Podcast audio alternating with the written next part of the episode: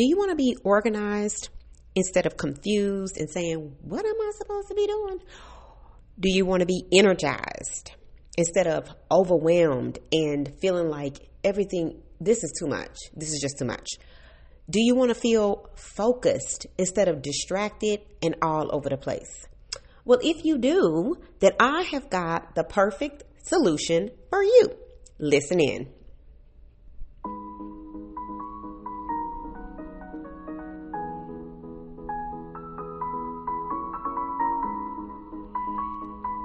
All right, all right, all right.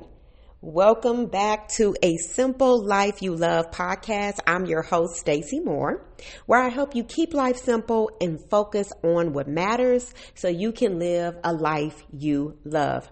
And to help you get started, I want to give you my free gift on three simple steps to finally get focused. Just click on the link below and you can grab my free guide. So let's talk about how to get organized, energized, and focused. Now, first of all, I want to tell you that I have a brain that can get real fuzzy real quick. Okay. And even though I am the type of person that knows how to get things done, it used to feel, or it can still feel this way, like I'm climbing Mount, I've climbed Mount Everest at the end of the day. It is hard. I'm exhausted. It, it, I'm, I'm, I'm laid out. I need to take two weeks off. Okay. So that's how it can feel at the end of the day. And that happens when at one point in time I didn't have a plan, or if now I resort back to not having a plan for the day, not writing anything down or keeping everything in my head, then it becomes really, really hard to get through the day. I don't feel organized. I don't feel energized and I don't feel focused. I feel distracted. I feel confused and I feel very, very overwhelmed. And the reason why I was feeling like that was because really I was trying to do way too much in one day. You know how you try to do like 50 million things in one day? So you're going to wash the car, you're going to fold the clothes, you're going to cook, you're going to spend one-on-one time with the kids, you're going to have a deep conversation with the husband. you're going to fill out a new fill out a cute little card for somebody, right? It's you know what that's called? That is called madness. Let me say it again. That is called madness, and we are going to have to stop it. So, I learned very quickly that that was going to have to end. And no, let me let me be honest. Did I learn that quickly? No, I just tried a bunch of things to try to figure out this cannot go on. This cannot go on. I don't know what the problem is. I don't know why I'm feeling so overwhelmed. And the first thing I had to realize was I, I really was doing too much. But this is the thing. I found a solution. Bing! Yes, I found a solution and it's called time blocking. Now, ask me where I got time blocking from. I do not know. At some point in time, I came across time blocking and I came across it several times and I decided to implement it. And it was a trial and error thing. You will find many different versions of time blocking, but first let me tell you what time blocking is. All it is is dividing your day into blocks of time. Okay? Dividing your day into blocks of time. So, why do the time blocking? Well, number one, it keeps you from being uh, distracted instead of, it keeps you from being it keeps you from being distracted.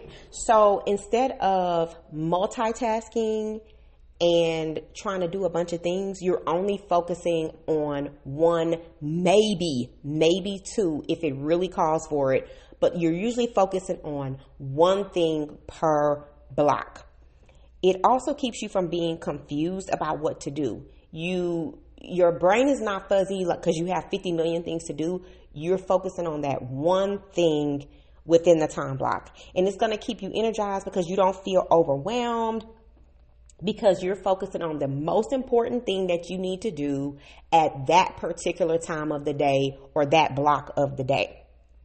Now, How do you do that? Well, you divide your day into blocks of time. So, me personally, I do five blocks of time.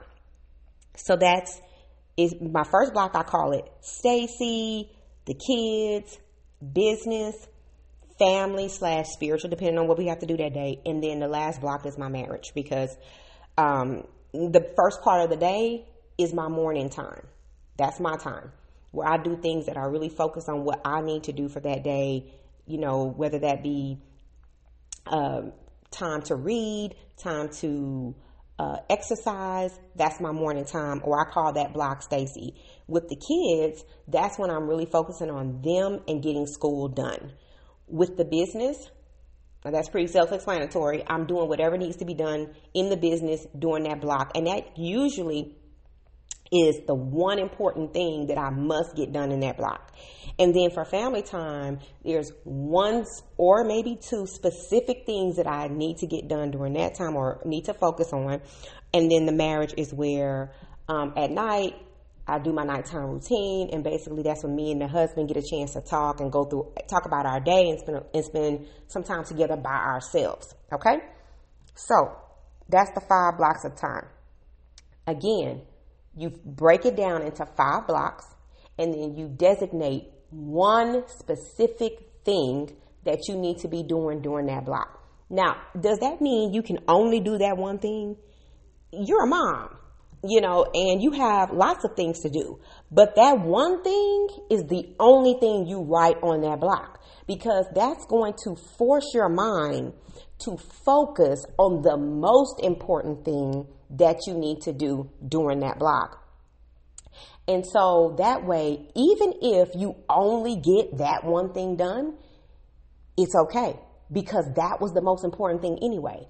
For instance, during the kids block, we eat breakfast, we do chores, and we do school.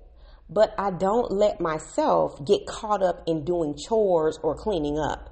We do it, but it is not at the expense of doing school. I know that school is the most important thing that I need to get done during that block. And so before, what I would do is I would write you know, several things that I needed to get done during that block. But what I found was that that's, that still was very confusing. I still felt very overwhelmed because, because I put it on there, I felt like I still needed to get it done.